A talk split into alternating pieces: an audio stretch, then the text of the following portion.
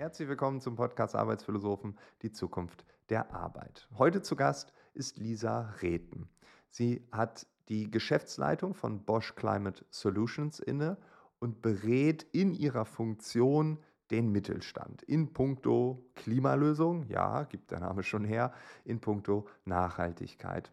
Sie hat einen breiten Überblick sowie einen tiefen Einblick in die Organisation, in die Organisationslandschaft und gibt uns heute so eine Art Status-Update, so würde ich es beschreiben. Also wo steht der Mittelstand aktuell? Was ist da heute schon möglich? Was ist da auch schon passiert? Also wir werden uns vielleicht auch um die ein oder andere positive Geschichte kümmern. Wir stellen aber auch die Frage, wo drückt der Schuh? Und was mir sehr wichtig war, was ist eigentlich mit dem Thema Purpose? Haben Menschen, Mitarbeitende das Thema Nachhaltigkeit immer mehr auf dem Schirm, sodass man vielleicht bald nur noch für Unternehmen arbeiten will, die nachhaltig denken, die nachhaltig agieren, oder man verlässt das Unternehmen, weil man sagt, naja, also das, was die hier als Projekt gerade machen, das passt nicht zu meinem privaten Wertekonstrukt, zu meinem eigenen Wertekonstrukt, was auch hier Teil des Businesses sein sollte. Und dann verlasse ich das Unternehmen und suche mir was anderes. Also darüber reden wir auch. Eine Hälfte Technologie, dann geht es in das Thema Purpose, Einstellung, Haltung, wie man es auch immer nennen will. Ich wünsche dir jetzt ganz viel Spaß mit Lisa Reethen. Das Thema Nachhaltigkeit, das hat hier im Podcast in den letzten Monaten ein bisschen mehr Gewicht bekommen. Das wird auch in den nächsten Monaten noch ein bisschen mehr Gewicht bekommen. Wir versuchen auch hier so ein paar unterschiedliche Blickwinkel anzunehmen. Und das Thema ist heiß. Wir haben ähm, mit der Bertelsmann Stiftung auch schon darüber gesprochen, wie schnell das Thema richtig heiß wurde. Du hast es mir im Vorgespräch auch gesagt, dass ihr es auch gemerkt habt seit der ähm, Invasion in die Ukraine, dass sich viel mehr Unternehmen damit beschäftigen, die Relevanz erkannt haben aufgrund der Energiekrise. Ähm, wenn man in diesem Bereich arbeitet, was du täglich tust, was nimmst du aktuell wahr? Was passiert da gerade? Ja, dass die Ernsthaftigkeit, glaube ich, auf jeden Fall zunimmt. Vorher war das immer noch so ein bisschen nice to have. Die einen oder anderen haben es gemacht, viele haben es aber auch nicht gemacht. Ähm, ganz viele unserer Gespräche haben damit gestartet, dass Unternehmen gesagt haben, ja, ja, das machen wir doch schon immer, und haben dann die Mülltrennung zitiert oder dass sie einen Spendenlauf eine, einmal im Jahr organisieren, was sicherlich, um Gottes Willen, ich will das gar nicht kleinreden, alles tolle Sachen sind, aber wenn ich mir eine Nachhaltigkeitsstrategie für ein Unternehmen anschaue oder einen, einen Klimareduktionsplan, dann sind wir natürlich ähm, in einer ganz anderen Dimension, und ich glaube, diese Ernsthaftigkeit ist wirklich als strategisches Thema anzusehen, mit allem, was ein strategisches Thema mit sich bringt. Das muss verankert werden im Leitbild. Ich brauche auf Top-Management-Ebene Verantwortliche. Ich brauche auf operativer Ebene Verantwortliche. Ich brauche K P Is. Und das sehen wir jetzt, dass das kommt.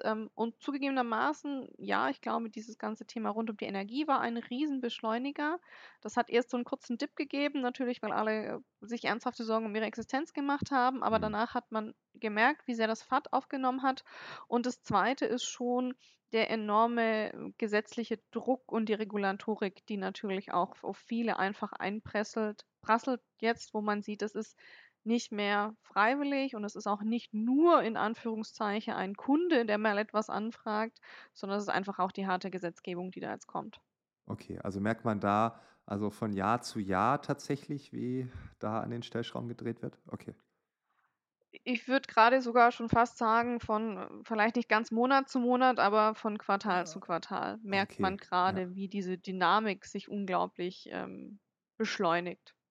Okay, und das heißt, wenn wir bisher vielleicht Nachhaltigkeit als nice to have betrachtet haben, wir brauchen jemanden, der das jetzt verantwortet, wer fängt die Torte? Oh nee, jetzt muss ich das auch noch machen, ne? Wird... Führt genau. dazu, das eher, eher, dass man äh, vielleicht aktuell sogar dort Positionen besetzen muss, weil einfach die Themen viel wichtiger, viel ne, ernsthaftiger, also ernst, ernsthafter sind und man einfach sagt, okay, das kann man nicht mehr nebenher machen, sondern das sind eigene Jobs, die dort entstehen, eigene Abteilungen, die sich ausschließlich um dieses Thema kümmern. Absolut. Also abgesehen von den Vorreitern oder auch einfach größeren Unternehmen, die natürlich, glaube ich, seit einigen Jahren in der Zwischenzeit, was man auch sieht, natürlich Nachhaltigkeitsteams haben. Mhm. Ähm, die werden jetzt vielleicht nochmal vergrößert oder aufgewertet durch die Art und Weise, wie sie aufgestellt werden oder wo sie in der Organisation positioniert sind. So sieht man bei vielen kleineren oder auch größeren Mittelständlern wirklich genau das, was du, was du gerade gesagt hast, nämlich wer kriegt denn die Torte? ähm, und manchmal ist es eine freiwillige Geschichte, da meldet sich jemand, ist motiviert und es gibt massiv viele Menschen, die motiviert sind für das Thema und manchmal ist es aber auch wirklich so, guten Morgen, herzlichen Glückwunsch, die Assistenz der Geschäftsführung, die darf ab heute Nachhaltigkeitsmanagerin so nebenher machen oder es ist der Umweltmanager, der bis dato fürs Energiemanagement und I S O-Norm zuständig war und ah ja, das ist doch jetzt auch Gesetz, ja dann, äh, Sie machen das doch jetzt, oder? Befähigt Sie irgendwas dazu? Nein, eigentlich nicht, aber super, äh, kriegen Sie gut hin. Ähm, also da, da passieren die kuriosesten Dinge und auch da sehen wir, das kann man natürlich mal so machen und irgendwie starten ist immer besser wie gar nicht starten, aber die Erkenntnis und auch der Umfang natürlich, der da jetzt kommt, da ist bei vielen schon die Erkenntnis dann auch da, das ist nichts, was ich nebenher als Hobby machen kann, wenn ich eine gewisse Größe habe als Unternehmen, sondern da braucht es zumindest mal eine Person, und dann auch idealerweise aus dem Fachbereich, aus Einzelabteilungen Leute, die dazu und mitarbeiten, idealerweise wollen und nicht müssen. Ja, nicht verschiedene Torten gefangen haben. Ja, okay, das macht Sinn. Ich würde versuchen, dieses Gespräch in so zwei Teile zu gliedern. Einmal das Technologische, also was siehst du, was ist da möglich? Und dann auch, du hast es gerade gesagt, es gibt viele, die sich auch freiwillig für dieses Thema melden. Das heißt, vielleicht sprechen wir da so ein bisschen über das Thema Purpose, Haltung zu dem Thema, so eher die Themen, die uns hier im Podcast auch mainly beschäftigen. Wir fangen an mit Technologie, damit man nicht in der Mitte einfach abbrechen kann, weil dann Purpose und Co. schon durch ist. Nein, ähm, Technologie, ein Argument, was man sehr häufig liest, gerade wenn man bei LinkedIn unterwegs ist. Nicht nur, wenn man dir folgt, sondern generell im Feed habe ich öfter ähm, gesehen, und das ist auch das, was man in Zeitungen, in Podcasts liest oder hört, technologisch ist ja schon alles da. Das ist immer so ein Argument, was auch aus der Nachhaltigkeitsbewegung häufig kommt. Also wenn man sich nicht irgendwo festklebt, sondern sagt, wir könnten ja in die Umsetzung kommen. Da, da ist schon ganz viel. Du arbeitest in einem Technologieunternehmen. Wenn wir diese Perspektive einnehmen, ist dem so? Also würdest du sagen, ja, also technologisch ist eigentlich alles da, damit wir jetzt so richtig loslegen können oder... dauert es noch zehn Jahre. Genau, also ich glaube, wenn ich mir anschaue, wo der Großteil der Unternehmen steht, dann ist für diesen Großteil technologisch alles da. Weil da geht es nicht darum, die letzten zehn, zwanzig Prozent zu gehen, sondern da geht es darum, die ersten achtzig Prozent des Weges zu gehen. Okay, also Pareto. Und dafür ja. ist technologisch alles da. Egal, ob das jetzt ähm, darum geht, über smarte Technologien, zum Beispiel eine Produktion im Bereich Energie zu überwachen und zu schauen, was kann ich da optimieren. Oder wenn es um Materialien geht, wenn es um Entwicklungsprozesse geht, da ist viel, viel da. Ja, da heißt nicht, dass es kostenlos vom Himmel fällt, sondern da heißt, es ist oftmals natürlich mit Investitionsvorhaben verbunden. Aber auch das ist jetzt gerade, wenn man im Produktionsumfeld zum Beispiel anschaut, nicht unüblich, dass sich Technologie natürlich da auch äh, verändert und ich investiere in die Zukunftsfähigkeit meines Unternehmens. Von daher, ich glaube, viel Technologie ist da. Ich würde nicht sagen, alles ist da. Wir sehen, auch wenn man zum Beispiel die I P C C-Berichte anschaut, also de, was die internationale Weltgemeinschaft sagt zum Thema Klimawandel auch, dann sieht man, dass immer noch eine Lücke besteht, wenn man sich anschaut, wie kommen wir zum Beispiel auf eine wirkliche Null-Emissionsstrategie, dann habe ich meistens in gewissen Geschäftsmodellen, und da befinden wir uns meistens in der Industrie eben mit dabei, mit gewissen Produktionsprozessen, die, die nun einfach noch gewisse Emissionen mit sich bringen. Da bleibt eine Lücke und da ist noch die große Frage, ob diese Lücke zum Beispiel durch so Innovationstechnologie wie Direct Air Capture, das heißt, dass C O zwei wirklich aus der Luft ähm, gefiltert wird und dann irgendwie weiterverarbeitet, wieder nutzbar gemacht wird oder in unterirdische Speicher gepresst. Da gibt es viele Innovationen gerade, aber noch auf einem sehr, sehr, sehr geringen Lächeln, äh, Level. Also das skaliert noch nicht. Das ist auch kaufmännisch noch nicht darstellbar. Und da haben wir schon noch so eine ich würde mal sagen, zehn bis zwanzig-prozentigen Gap, wo man einfach sagt, wenn man jetzt speziell aufs Thema Klima schaut, da sind Restemissionen, da wissen wir heute noch nicht, wie kriegen wir die weg. Gewisse Materialien, die kommen einfach noch mit Emissionen. Das heißt, da braucht es auf jeden Fall noch technologische Innovation. Das ist aber nichts, was jemanden momentan und auch meiner Meinung nach nicht in den nächsten fünf bis zehn Jahren hindern sollte, all die anderen Technologien, die es ja. da schon gibt auf dem Markt, erstmal auszuschöpfen und zu nutzen. Ja, okay. Weil das ist ja auch etwas, also zwei Punkte dazu. Also auf der einen Seite ist es ja sehr motivierend, wenn man diese achtzig Prozent hat, ne? Also in einer vielleicht ähm, ja doch überschaubaren Anzahl von Jahren das hinzubekommen und zu merken, wow, wir haben echt was gewuppt bekommen in den letzten drei, vier, fünf, sechs Jahren. Ähm, das heißt, achtzig Prozent sind schnell erreichbar, das ist motivierend und dann schaut man vielleicht auch, wie kriegen wir die nächsten fünf Prozent hin. Ne, das wird zwar anstrengender, aber man hat auf jeden Fall diese Erfolgserlebnisse gesammelt. Und auf der anderen Seite glaube ich, dass ja dieses Ja, hundert Prozent oder null, das ist ja auch oft dieses Schwarz-Weiß-Denken, was wir haben. Ja, es geht ja noch gar nicht komplett. Warum soll ich denn jetzt mich mit der Hälfte oder achtzig Prozent zufrieden geben? Ich warte, bis alles möglich ist. Und so funktioniert Fortschritt ja nicht. Ne? Also wenn man sich die Menschheitsgeschichte anschaut, da sind wir auch nicht äh, von null auf Smartphone gegangen, sondern das hat sich entwickelt. Ja. Ähm, und ich glaube, äh, ja, das ist wahrscheinlich etwas, was in vielen Köpfen einfach noch drin ist, ne? Dass äh, gerade diese Transformation, ähnlich wie bei der digitalen Transformation, ja auch nicht abgeschlossen werden kann. Ne? Wir haben, irgendwann sind die ersten ins Internet gegangen, ohne zu wissen, welche digitalen Geschäftsmodelle danach rauskamen. Ne? Trotzdem hatte man Internet. Ne? So, also da genau, kommt noch etwas, was glaub, wir noch gar nicht sehen. Ne?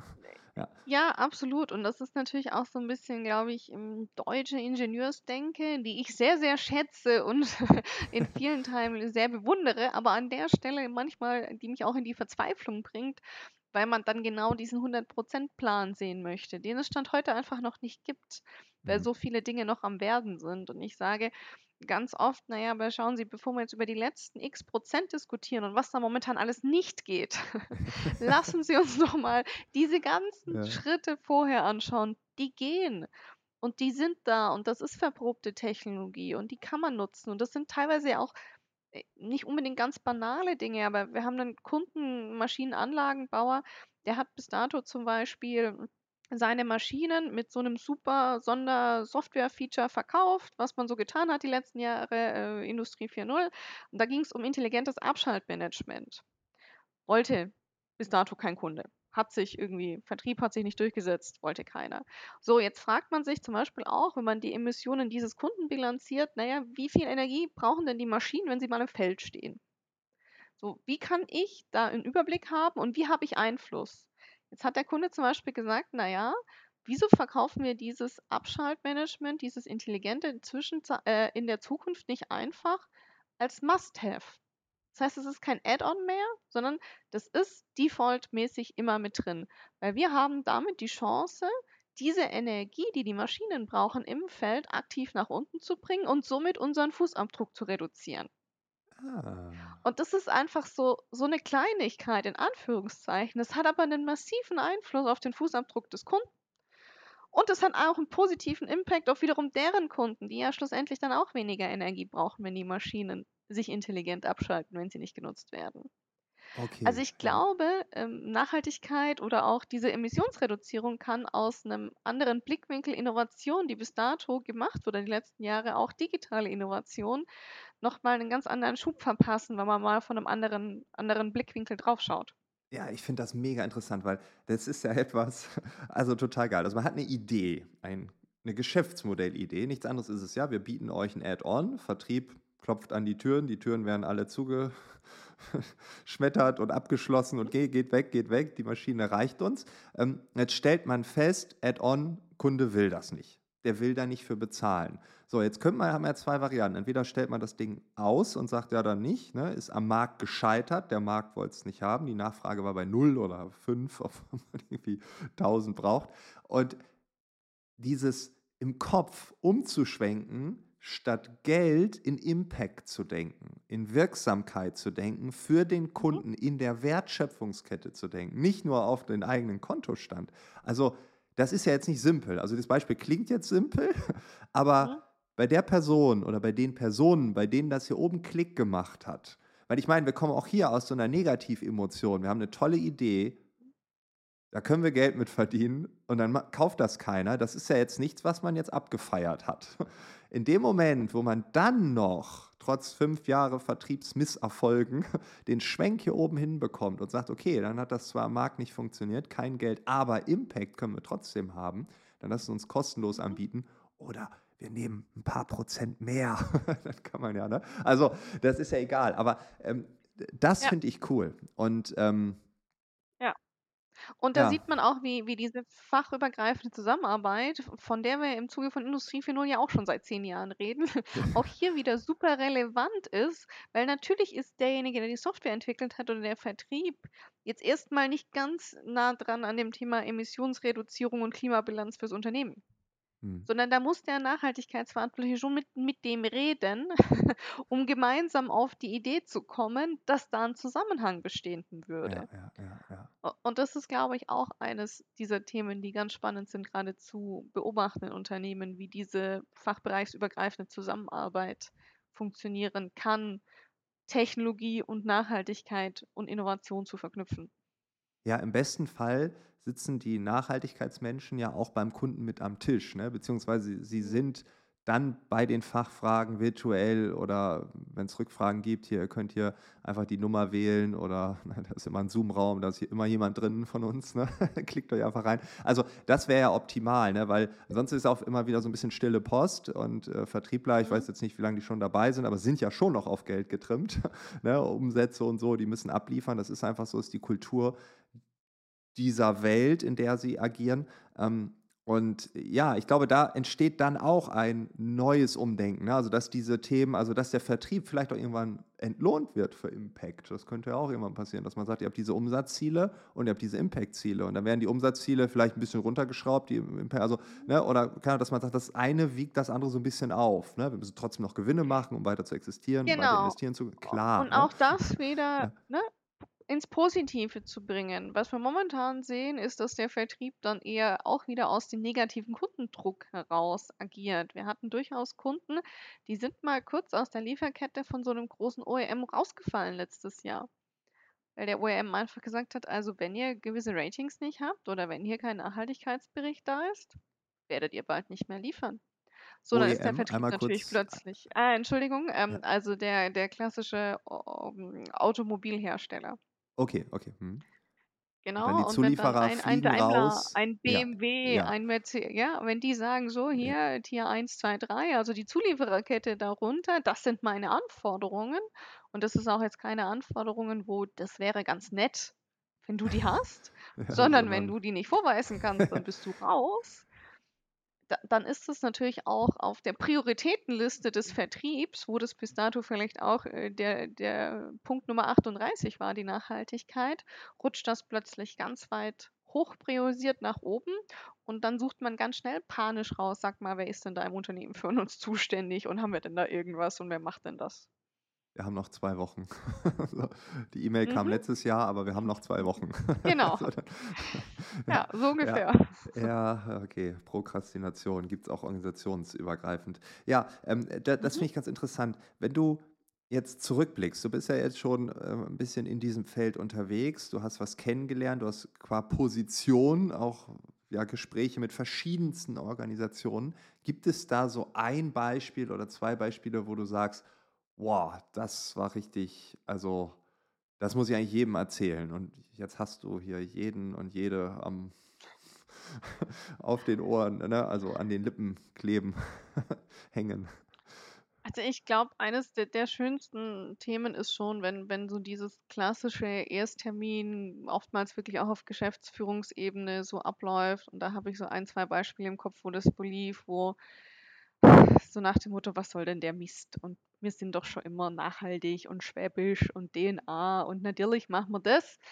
Und wenn man dann so ein bisschen nachfragt, dann halt rauskommt so, nee, also eigentlich machen sie so, wie man Nachhaltigkeit jetzt strategisch machen kann, da wird gar nichts gemacht und man dann aber fast noch vor die Tür gesetzt wird, weil man jetzt so wirre Ideen da mitbringt und dann aber beim zweiten und dritten und vierten Termin dann doch merkt, man, man ja, steht da Tropfen und man bewegt so kleine Rädchen und beim dritten Termin sitzt dann plötzlich jemand Neues am Tisch, der da jetzt eingestellt wurde für das Thema und beim vierten Termin heißt so, ja, und wir haben da jetzt auch Budget freigeschaufelt und beim fünften Termin heißt sogar, ja, und wir haben gemerkt, unsere Kunden feiern das, äh, wenn wir da jetzt sagen, wir machen mehr. Ja. Und wenn man diese Entwicklung so beobachten kann, mhm. ähm, dann finde ich das unglaublich, äh, unglaublich motivierend und das macht mich mega stolz, äh, das zu sehen. Ja. Und das bedeutet auch, äh, dass man sich nicht immer gleich äh, verschrecken lassen sollte, weil jetzt noch nicht jeder intrinsisch motiviert ist bei dem Thema. Ja, und sofort anfängt, ne? Und äh, ja, okay, also steter Tropfen höhlt den Stein, das nehmen wir hier mit. Ähm, also da sind wir. Also ist jetzt quasi der fließende Übergang, ne? Ich weiß nicht, ob ich ihn gemacht habe oder du, wir sagen einfach wir beide. Das Thema Haltung, manche nennen es Mindset, also im Kopf. Es gab ja mal diese Opel-Werbung, Umparken im Kopf, das war eine sehr interessante Werbekampagne, die an Bahnhöfen und Co. ausgespielt wurde und ich habe dieses Umparken im Kopf nie vergessen, weil ich fand das ganz interessant, weil man bestimmte Vorurteile oder Urteile über etwas hat. Und ähm, dann auf einmal bewegt man etwas. Ne? Und das ist ja auch das, was du hier gerade beschreibst. Ne? Also man denkt, alles ist gut und dann fängt man an zu realisieren, was für Auswirkungen das haben kann und auch welche positiven Auswirkungen das haben kann, wenn man diesen äh, Weg geht. Und da sind wir doch also jetzt mittendrin im Thema äh, Purpose, oder? Definitiv. Also das Schöne ist ja auch immer, es gibt ja ganz viele Statistiken, ähm, die das auch, auch sagen, dass gerade auch äh, gut ausgebildete junge Menschen bei ihren Bewerbungs- und Vorstellungsgesprächen fragen, was macht, was macht ihr in dem Bereich? Oder ich habe mir einen Nachhaltigkeitsbericht angeschaut. Und das Schöne ist eben, ja, das ist immer, und ich lege die Statistik auch oft genug auf und sage hier, Employer Branding. Und das andere ist aber, wenn man es dann einfach auch zurückgespielt bekommt von den Unternehmen, die sagen, ja, vor allem vielleicht auch die, ich habe ganz viele Mittelständler, mit denen wir arbeiten, die sitzen im Schwarzwald, im Allgäu, ne? Nicht an den absoluten Hotspots, wo man vielleicht hin möchte als junger Mensch. Und dann sage ich auch immer, ja, was sind denn die Themen, mit denen ihr lockt? Ne? Was sind denn die Themen, wo ihr jungen Leuten auch diesen Purpose gebt irgendwie, dass man Bock drauf hat, bei euch zu arbeiten? Und mehr und mehr sagen so Zähneknirschender schon, ja, wir wurden da jetzt schon auch gefragt und ha, der ein oder andere Kandidat hat gesagt, ich habe auf der Homepage geschaut und da steht ja gar nichts zum Thema Nachhaltigkeit. Das heißt, man hat mehr und mehr wirklich auch ähm, das reelle Bild neben der Statistik, das eben sagt ganz klar, das wird ein wichtiges Thema bei zukünftigen Fachkräften, die man da anwerben will. Und das Thema Fachkräftemangel, das ist omnipräsent. Ähm, von daher, ich glaube, das kann schon auch nochmal zusätzliche Motivation wirklich sein. Ja, ich glaube nämlich, dass ähm, diese Haltung beispielsweise einer Geschäftsführung dazu führt, dass sich etwas im Unternehmen bewegt. Und jetzt nehmen wir den Purpose von Menschen, egal ob sie neu in ein Unternehmen kommen wollen oder in dem Unternehmen arbeiten. Und jetzt ist das vielleicht deckungsgleicher als vorher. Noch nicht deckungsgleich. Wir sprechen von deckungsgleicher, wenn das überhaupt geht. Menschen, die sich mit Mathematik auskennen, werden mich jetzt wahrscheinlich lynchen wollen. Das ist deckungsgleich oder nicht. Aber wir sagen einfach, es passt besser. Ne? Also ich habe privat mich vielleicht schon mit diesen Themen auseinandergesetzt. Die machen was mit mir. Ich habe Konsum vielleicht ein Stück weit verändert. Das Reisen vielleicht ein bisschen anders gestaltet. Ähm, Und jetzt merke ich, dass auch das Unternehmen, für das ich arbeite, sich bewegt und wir nähern uns an. Also die Werte zum Thema Nachhaltigkeit passen besser übereinander, übereinander, überein.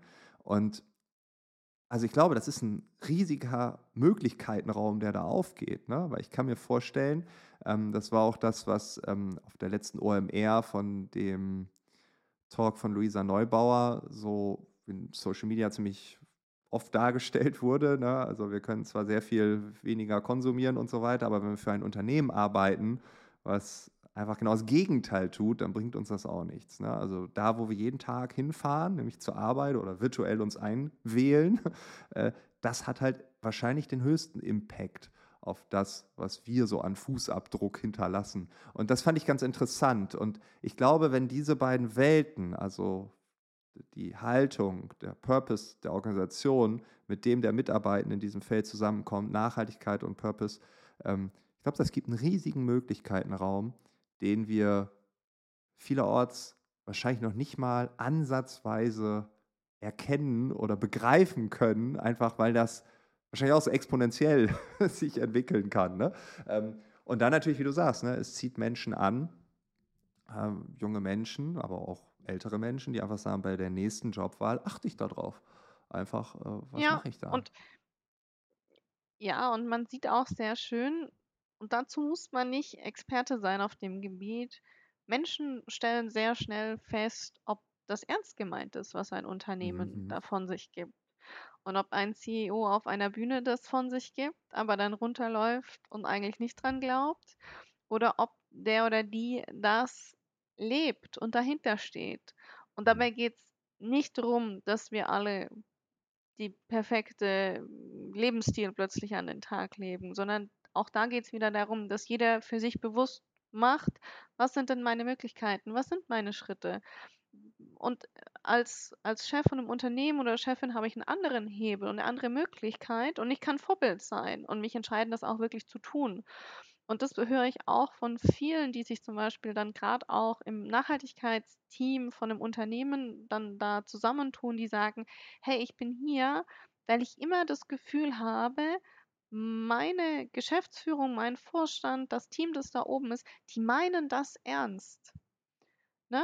Die überlegen ernsthaft, was können sie selber tun, was kann man fürs Unternehmen tun, was kann man für die Mitarbeiter tun, sondern die meinen das von vorne bis hinten ernst. Und diese Ernsthaftigkeit auch wieder und diese aut- authentische Art und Weise, ich glaube, das ist fulminant wichtig, weil da haben wir uns natürlich die letzten Jahre vielleicht auch der ein oder andere sich verbrannt oder das Unternehmen verbrannt mit diesem ganzen Greenwashing, mhm. wo in der Zwischenzeit ich dann immer wieder schlucken muss, weil da Unternehmen dann da sitzen und sagen, nee, da haben wir so viel Angst davor, da machen wir vorher lieber nichts, bevor wir irgendwas falsch machen. Ja. Wo ich mir denke, nee, jetzt nicht euer Ernst, das, das kann es ja wohl nicht sein, ne?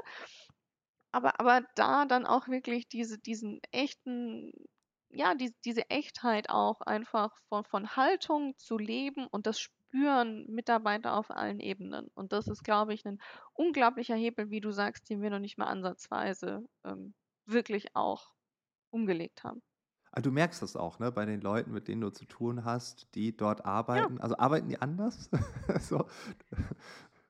ich, also ich glaube, ne, Sinn ist im Deutschen ja immer so, so ein hohes Wort. Ne? Ja. Aber Purpose ist ja ein bisschen schöner da im Englischen, glaube ich, auch passender für uns im Arbeitskontext. Und du merkst das schon. Ich merke das auch bei den Leuten, die jetzt bei, bei uns, bei, bei der Beratung arbeiten. Wir haben einfach Menschen, die wollen was bewegen. Und diese Arbeitsatmosphäre und die Motivation und das, das Umfeld, das ist so ein anderes. Und ja, das ist auch mal frustrierend, vor allem wenn das dann nicht so schnell geht oder wenn man dann Dinge nicht kriegt.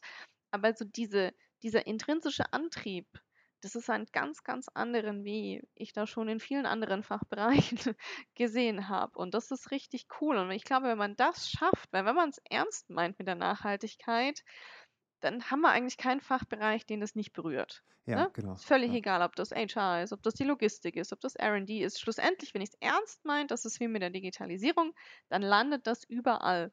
Und ich glaube, dann kann jeder für sich in seinem Job, in seinem kleinen oder großen Eckchen überlegen, so, und was kann ich tun, damit das, was ich tue, ein bisschen nachhaltiger wird. Und ich glaube, diesen, diesen Purpose in jedem Einzelnen zu entfachen und dem dann so ein bisschen, ne, Raum geben, dass das auch äh, aufbrennen kann, dieses positive Feuer. Ich glaube, das ist eine massive Möglichkeit, die Unternehmen da haben, auch für die, für die Mitarbeiter Motivation, Mitarbeiterbindung und alles, was da so entstehen kann, auch an Ideen. Ja, ja, das glaube ich auch. Ne? Und äh, trotzdem soll man weiter den Müll trennen. Ne? Das ist ja nicht, dass man das nicht mehr Absolut. macht. Absolut. Ne? Also die Basics. Und das Licht ausmachen. Genau. Ne? All die kleinen Dinge, die wir genau. alle, alle dann aber manchmal tun und manchmal auch nicht tun. Na, natürlich, da fängt's, fängt's los. Äh, ja. Fängt's an. Absolut. Ja. Ja, ja, und ich glaube auch, und das ist, wie gesagt, das sind diese kleinen Dinge, ich habe es bei mir im Privaten gesehen, als äh, ich vor ein paar Jahren, ähm, da wohnten wir noch zu zweit, ähm, einen Stromanbieter gewechselt haben, haben dann Ökostrom äh, bezogen und der Typ, der mir dann den Vertrag da auf dem Wochenmarkt aufgeschwatzt hat. Nein, ich bin proaktiv hingegangen. Aber ähm, da meinte er, ja, wie viel verbraucht ihr denn? Dann habe ich kurz in meiner E-Mail sie rausgesucht, so, ja, so und so viel. Und das war, zwei Personen? Das kann ja nicht. Ich so, ja doch. Also, nee, das kann ja nicht. Ich so, ja doch, also das steht ja auch. Dann habe ich ihm die Rechnung, die Jahresabschlussberechnung gezeigt und dann also ja, aber dann haben sie vorher alleine gewohnt, aber selbst dann ist ja viel zu wenig. Ich sage, ja, was heißt denn viel zu wenig? Da meinte er, wir würden mit dem Stromverbrauch, also, also mindestens in den Top fünf, wenn nicht sogar in den Top ein Prozent für Zwei-Personen-Haushalte leben. Dann dachte ich so, hm, das ist ja schon wenig. Ne? Und da meinte er, ja, das kann, also eigentlich kann, also ja, also dann Chapeau, solche Kunden suchen wir hier gerade als Ökostromanbieter. Ne? Und dann habe ich das jetzt beobachtet. Und auch mit einem kleinen Baby, wo man natürlich dann den Heizstrahler benutzt. Und ich weiß, der ist jetzt nicht unbedingt das stromsparendste Medium, aber naja, siebenunddreißig Grad sind halt schon ziemlich wichtig für ein kleines Baby. Und wir sind aktuell, glaube ich, irgendwie, also unterer Durchschnitt von einem, also unter dem Durchschnitt eines Ein-Personen-Haushaltes. Aktuell. Ne? Und das wird wahrscheinlich demnächst steigen, weil. Ja, dann wird er drei, kriegt eine Playstation, keine Ahnung, ne? Das äh, wird man sehen, aber und, und da sieht man, und das macht mich stolz, ne? Und das macht mich wirklich stolz, ähm, dass man, genau. Also das jetzt nicht so, ja geil, da kann ich ja noch hier, ne, was weiß ich, für tolle Lichter hier einbauen oder so, sondern es macht mich stolz, ähm, abends ähm, die, die ganzen Sachen auszuschalten, also zu schauen, dass auch keine Kabel irgendwie, also das sind ja die Basics, ne? Das sind die absoluten Basics und äh, dann spreche ich genau, mit Freunden, und, mit Familie und dann, mhm. da, also man geht ja da auch anders ran, ne? Und die sehen gleichzeitig, und da sind wir auch wieder bei Role Model und Best Use Case und Best Practice und was auch, was weiß ich, also man zeigt dann, wie es anders geht und dann kommt und das nächste. Und dass es nicht wehtut. Ja, und das ist, also wir haben es genau. ja noch vorher nicht mal, also ja.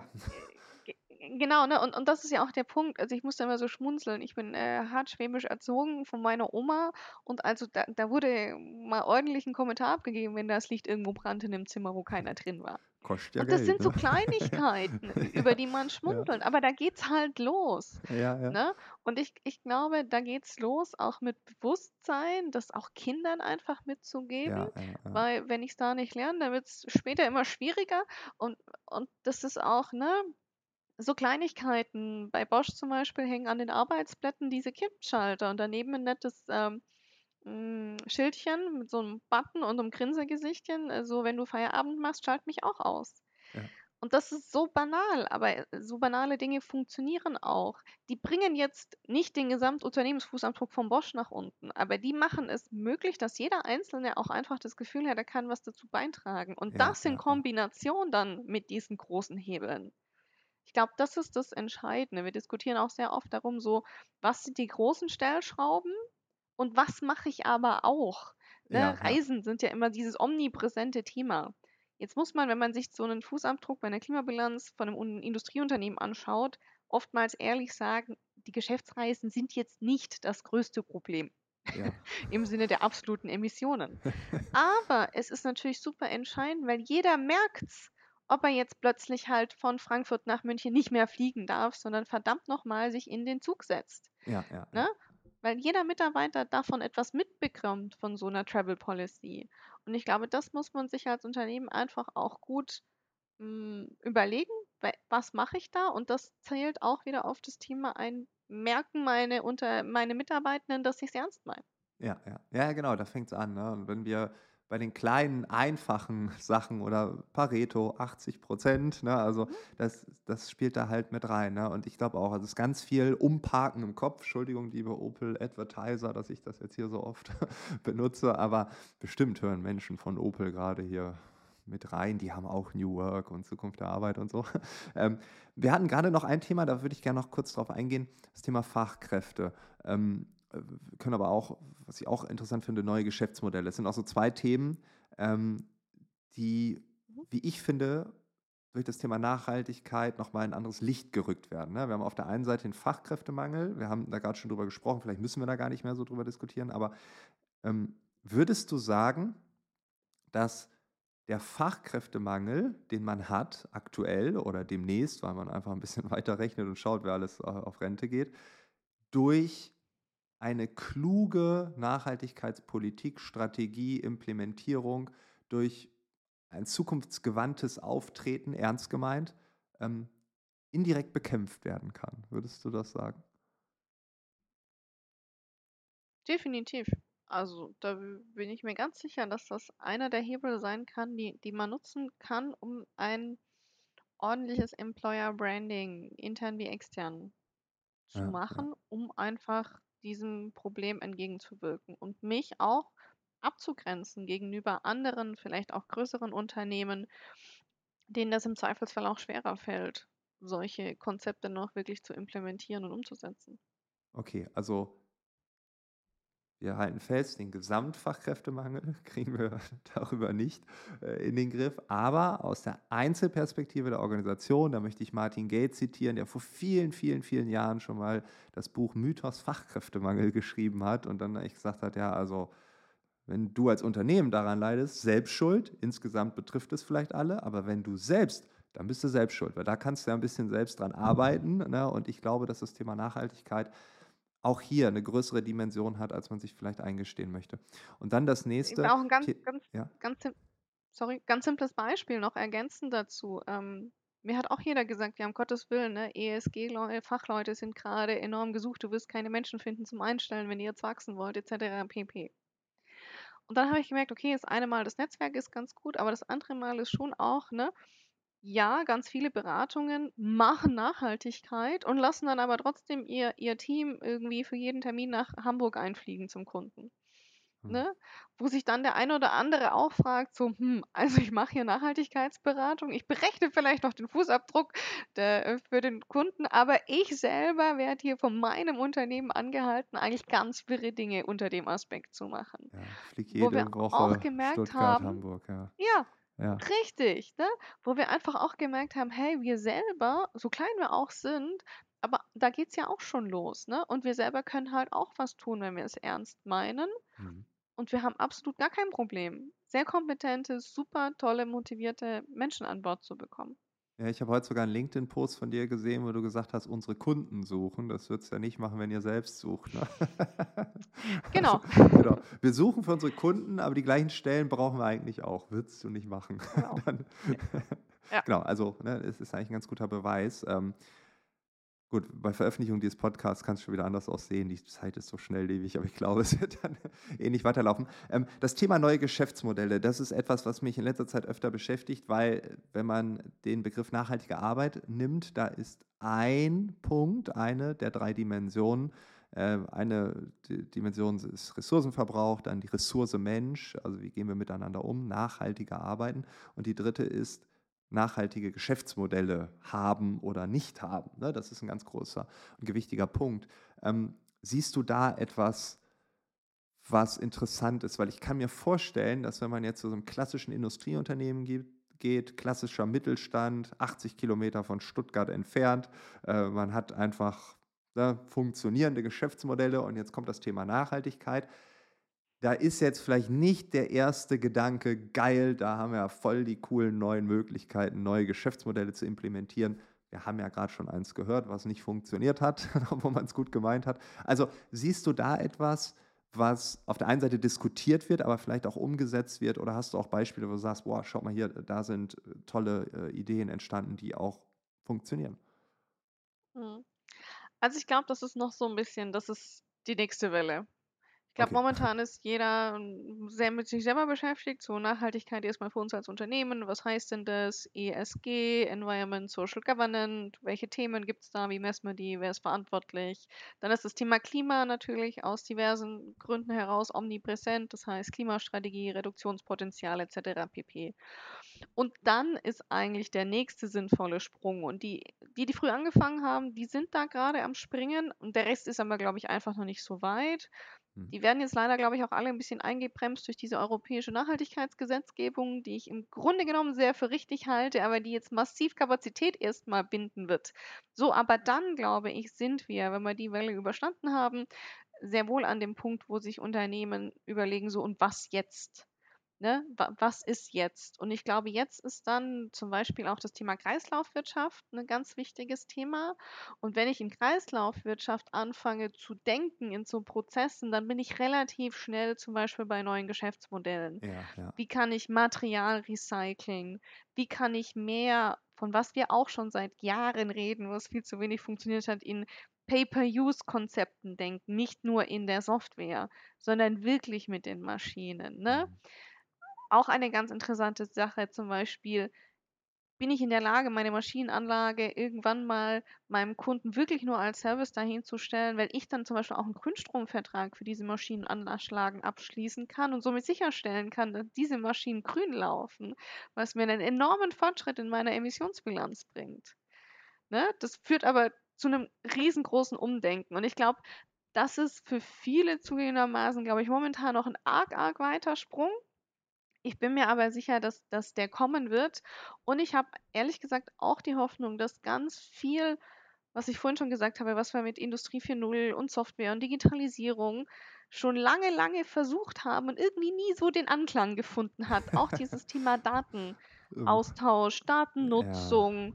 Puh, und dieses schwierige Thema in Deutschland, ne, dass das einfach auch nochmal einen ganz neuen Schwung bekommt, wenn wir dann in nachhaltige Geschäftsmodelle denken und dann auch in Reparierbarkeit und, und ähm, Second, Third Use von irgendwelchen Anlagen und Maschinen oder diese Service-Modelle.